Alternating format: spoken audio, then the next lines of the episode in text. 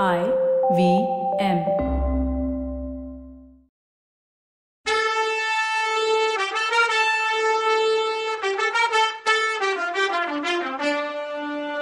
வணக்கங்க.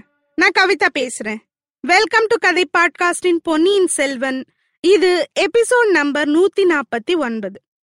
அந்த ஜனக்கூட்டம் கடல் மாதிரி இருந்துச்சு. அத பார்த்த இளவரசர் மனசு கவலைப்பட்டுச்சு. எவ்வளவு சீக்கிரம் தஞ்சாவூர் போக முடியுமோ அவ்வளவு சீக்கிரம் போகணும்னு முடிவு பண்ணியிருந்தார்.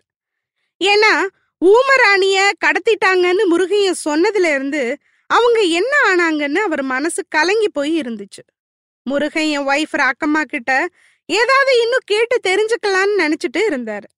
ஆனா அவ கத்தி ஊரை கூட்டிட்டு ஜன கூட்டத்துல மறைஞ்சுட்டா.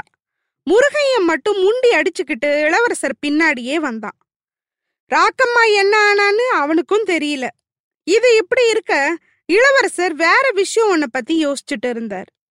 ஏற்கனவே சக்கரவர்த்தி இஷ்டத்துக்கு மாறா நாட்டை பிடிக்க ஆசைப்படுறேன்னு பழுவேட்டரையர்கள் சொல்லிட்டு இருக்காங்க. இந்த ஜனங்க இப்படி ஆர்ப்பாட்டம் பண்ணா அவங்க சொல்றது உண்மைன்னு ஆயிடும்.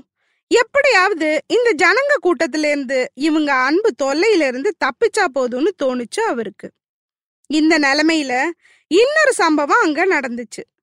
ஜனங்க கிட்ட இருந்து கிளம்புற பாவனையில அவர் கை கூப்பி நின்றுட்டு இருந்தப்போ கூட்டத்தை விலக்கிக்கிட்டு என் பேராய தலைவரும் ஐம்பெருங்குழு தலைவரும் அங்க வந்து மாளிகை முன்னாடி நின்னாங்க. கொஞ்சம் வாத்திய ஓசை சொல்லி வச்ச மாதிரி அடங்குச்சு. கொஞ்ச நேரம் அமைதியாச்சு. அந்த நேரத்துல நகர தலைவர்கள்ல வயசானவரா இருந்த ஒருத்தர் மாளிகை முன்வாசல்ல இருந்த நிலா மேடையில ஏறி நின்னு கம்பீரமா பேச ஆரம்பிச்சார். பொன்னியின் செல்வ. ஒரு வேண்டுகோள். இந்த ஊர் மக்கள் சார்பா அத கேட்டுக்கிறேன். சக்கரவர்த்தியோட உடம்ப நினைச்சு நாங்க ரொம்ப கவலைப்பட்டுட்டு இருந்தோம். அதே மாதிரி நாங்க கேள்விப்படுற இன்னொரு செய்தியும் கவலையா இருக்கு. பழுவேட்டரையர்களும் பல சிற்றரசர்களும் சேர்ந்து சக்கரவர்த்திக்கு அப்புறம் மதுராந்தகருக்கு தான் முடிசூட்ட போறாங்கன்னு கேள்விப்பட்டோம். மதுராந்தகர் இன்னைக்கு வரைக்கும் போர்னாலே என்னன்னு தெரியாதவர். அவர் பட்டத்துக்கு வந்தா உண்மையிலேயே பழுவேட்டரையர்கள் தான் ஆளுவாங்க. சிற்றரசர்கள் வச்சதே சட்டமா இருக்கும். இளவரசர் ஆதித்த கரிகாலன்னா இந்த பக்கம் சோழ நாட்டுக்கு வந்து மூணு வருஷம் ஆச்சு. அவருக்கு பதவி ஆசையே இல்லைன்னு பேசிக்கிறாங்க. அப்படின்னா அடுத்தபடி பதவிக்கு யாரு வரணும்? சோழ நாட்டு தவம் பெற்ற புதல்வரும் காவிரி தாய் காப்பாத்தி கொடுத்த செல்வரும் இலங்கையை வென்ற வீராதி வீரரும் ஆன நீங்க தானே மக்களே நான் சொன்னது எல்லாம் உங்களுக்கு சம்மதமான விஷயமா என்ன? எதுக்க நின்ன ஜனங்களை பார்த்து அவர் கேட்டார்.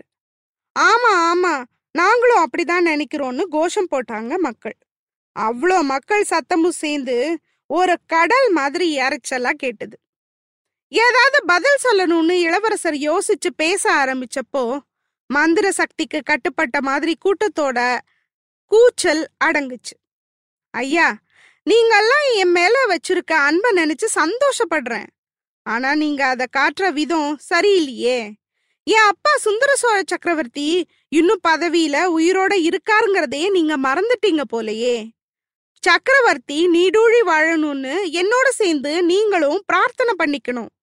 சக்கரவர்த்தி உயிரோட இருக்கும்போதே அடுத்த பட்டத்துக்கு யாருன்னு யோசிக்க ஆரம்பிச்சிட்டீங்களே? ஏன்? அப்படின்னு கேட்டார்.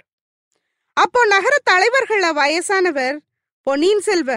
சோழ நாட்டுல ஒரு மன்னர் உயிரோட இருக்கும்போதே அடுத்து யார் பட்டத்துக்கு வர்றதுன்னு நிர்ணயிச்சிடுறது வழக்கம். மகா பராந்தக சக்கரவர்த்தி தன்னோட காலத்திலேயே தனக்கு பின்னாடி யார் வரணும்னு லிஸ்ட் போட்டு இல்லையா அப்படிதானே உங்க அப்பா பதவிக்கு வந்தார்னார். ஆமா அதானே நானும் சொல்றேன்.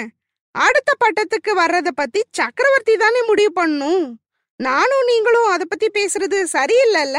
அப்படின்னாரு இளவரசர். அதுக்கு அவரு பொன்னியின் செல்வ சக்கரவர்த்திக்கு தான் அந்த உரிமை இருக்குங்கிறத நாங்களும் ஒத்துக்கிறோம். சக்கரவர்த்தி அத அவரே முடிவு செய்யறதா இருந்தா ஓகே. ஆனா அவரை தஞ்சாவூர் கோட்டைக்குள்ள சிறையில எல்லாம் வச்சிருக்காங்க. இளவரசே இன்னும் சொல்ல போனா சக்கரவர்த்தி உயிரோட இருக்காரான்னே எங்களுக்கு சந்தேகமா இருக்கு.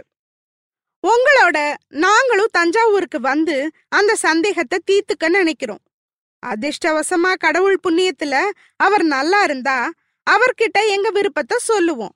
அவருக்கு அப்புறம் சோழ நாட்டு சிம்மாசனத்துல நீங்க தான் உக்காரணும்னு வேண்டி கேட்டுக்குவோம்.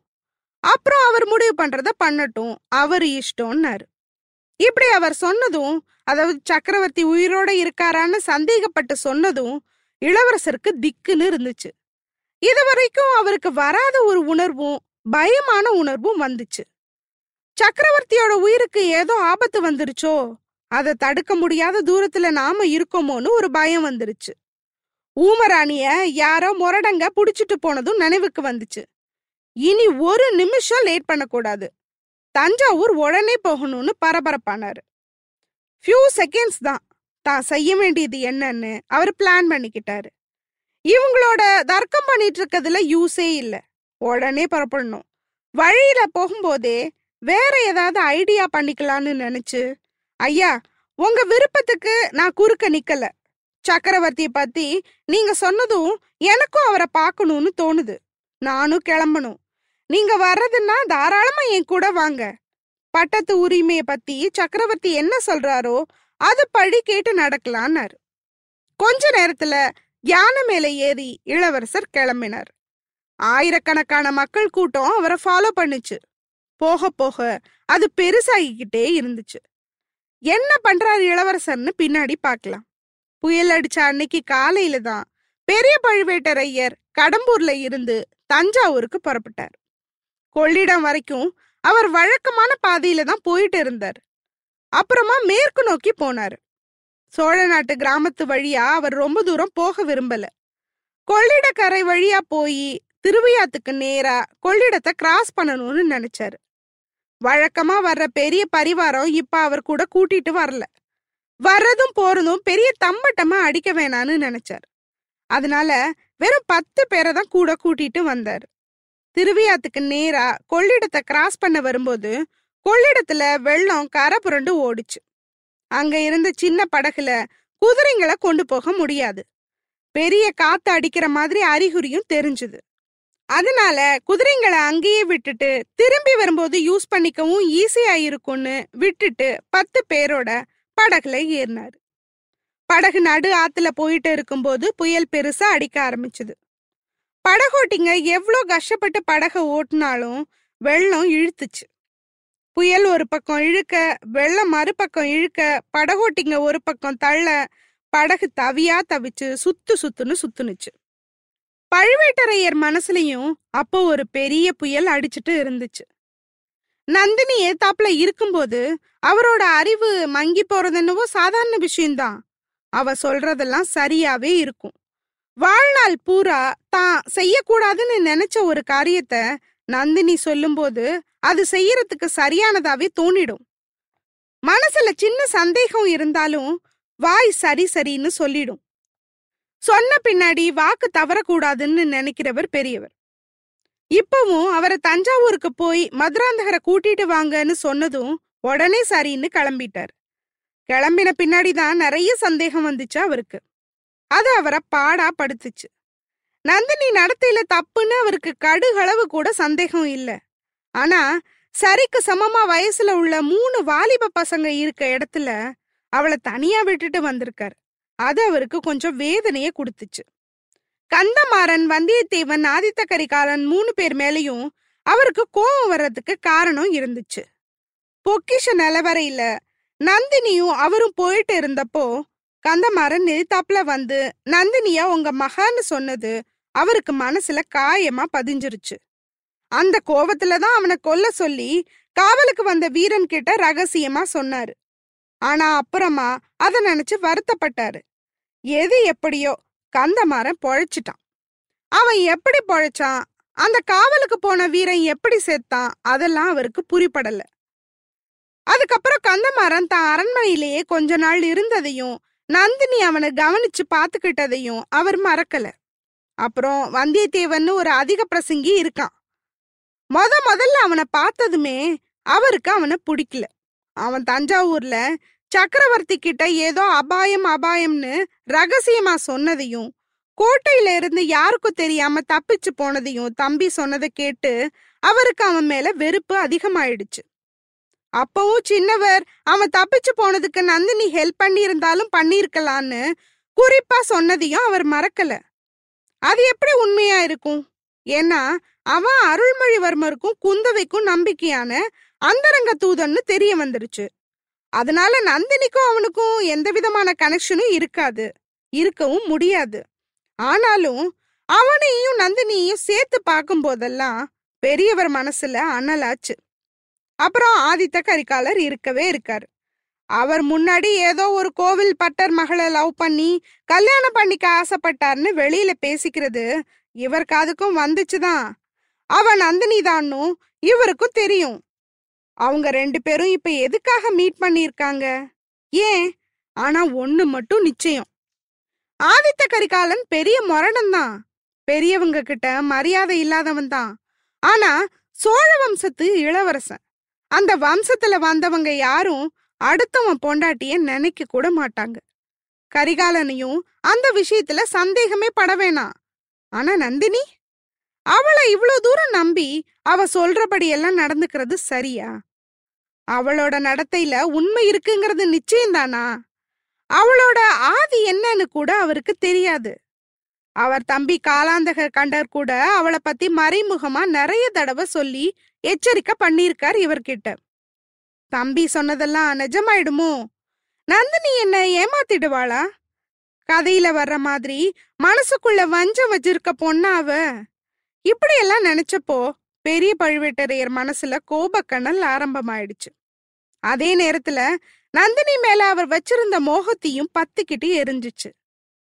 இது தந்த வேதனையையும் வலியையும் மறைக்கிறதுக்கு அவர் தலைய தலைய ஆட்டிக்கிட்டு தொண்டைய கணச்சுக்கிட்டார். பத்து பேர் முன்னாடி தான் இருக்கோமேன்னு தலையில அடிச்சுக்காம இருந்தார். இல்லைன்னா அதையும் பண்ணியிருப்பார். புஸ்ஸு புஸ்ஸுன்னு மூச்சு விட்டார். படக ரெண்டு கையாலையும் புடிச்சுக்கிட்டு பல்ல கடிச்சுக்கிட்டு உக்காந்துருந்தார். இன்னும் ரெண்டு நாள் தான். அதுக்குள்ள உண்மை என்னன்னு தெரிஞ்சுக்கிறேன். இது வரைக்கும் செஞ்ச தப்ப நான் இனிமேட்டு செய்ய மாட்டேன்னு தனக்குள்ள சொல்லிக்கிட்டார். பழுவேட்டரையரோட வேதனை படகுல இருந்த மத்த யாருக்கும் தெரியாதே. அவர் முகத்துல வர இருக்க ரியாக்ஷன்ஸ் வச்சு புயல் அடிக்கிறத பார்த்து வருத்தப்படுறாரோன்னு நினைச்சாங்க. பெரியவர் தைரியத்துக்கு பேர் போனவர்னு பேர் வாங்கினவர். அவரே கண்ணு கலங்கினத பார்த்து மத்தவங்க பயந்தாங்க. எப்ப படகு கவுந்துடுமோன்னு பயந்து எப்படி தப்பிக்கிறதுன்னு யோசிக்க ஆரம்பிச்சாங்க. படகு ரொம்ப நேரம் தவிச்சு தத்தளிச்சு கரையேற வேண்டிய இடத்துக்கு கொஞ்சம் தள்ளி போய் கரைக்கிட்ட போச்சு.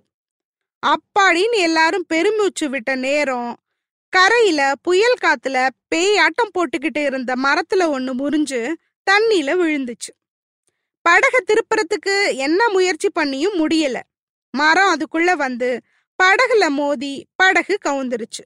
அடுத்த நிமிஷம் படகுல இருந்த எல்லாரும் தண்ணியில இருந்தாங்க. மத்தவங்க எல்லாரும் படகு கவுந்துடுச்சுன்னா எப்படி தப்பி பொழைக்கிறதுன்னு யோசிச்சுட்டு இருக்கும்போது அது நடந்துருச்சு. அதனால அவங்க எல்லாம் ஓரளவு அதுக்கு தயாராவே இருந்தாங்க. கரைக்கு கொஞ்சம் கிட்ட தான் படகு கவுந்துச்சு. அதனால சில பேர் நீந்தி போய் கரையில ஏறிட்டாங்க. சில பேர் மரத்து மேல தொத்திக்கிட்டு நின்னாங்க. சில பேர் கையில ஆப்டத புடிச்சுக்கிட்டு மிதந்துகிட்டு இருந்தாங்க. இதெல்லாம் எதுவுமே தெரியாம தனக்குள்ள யோசிச்சுட்டு உட்கார்ந்து இருந்த பெரிய பழுவேட்டரையர் தான் திக்கி திணறி திண்டாடி போனாரு. படகு கவுந்ததும் தண்ணியில மூழ்கி உள்ள போயிட்டாரு. வெள்ளம் அவரை சீக்கிரமா தூரமா கொண்டு போயிடுச்சு. அவருக்கு என்ன ஆச்சுன்னு அடுத்த எபிசோட்ல பார்க்கலாம். அது வரைக்கும் நன்றி வணக்கம்.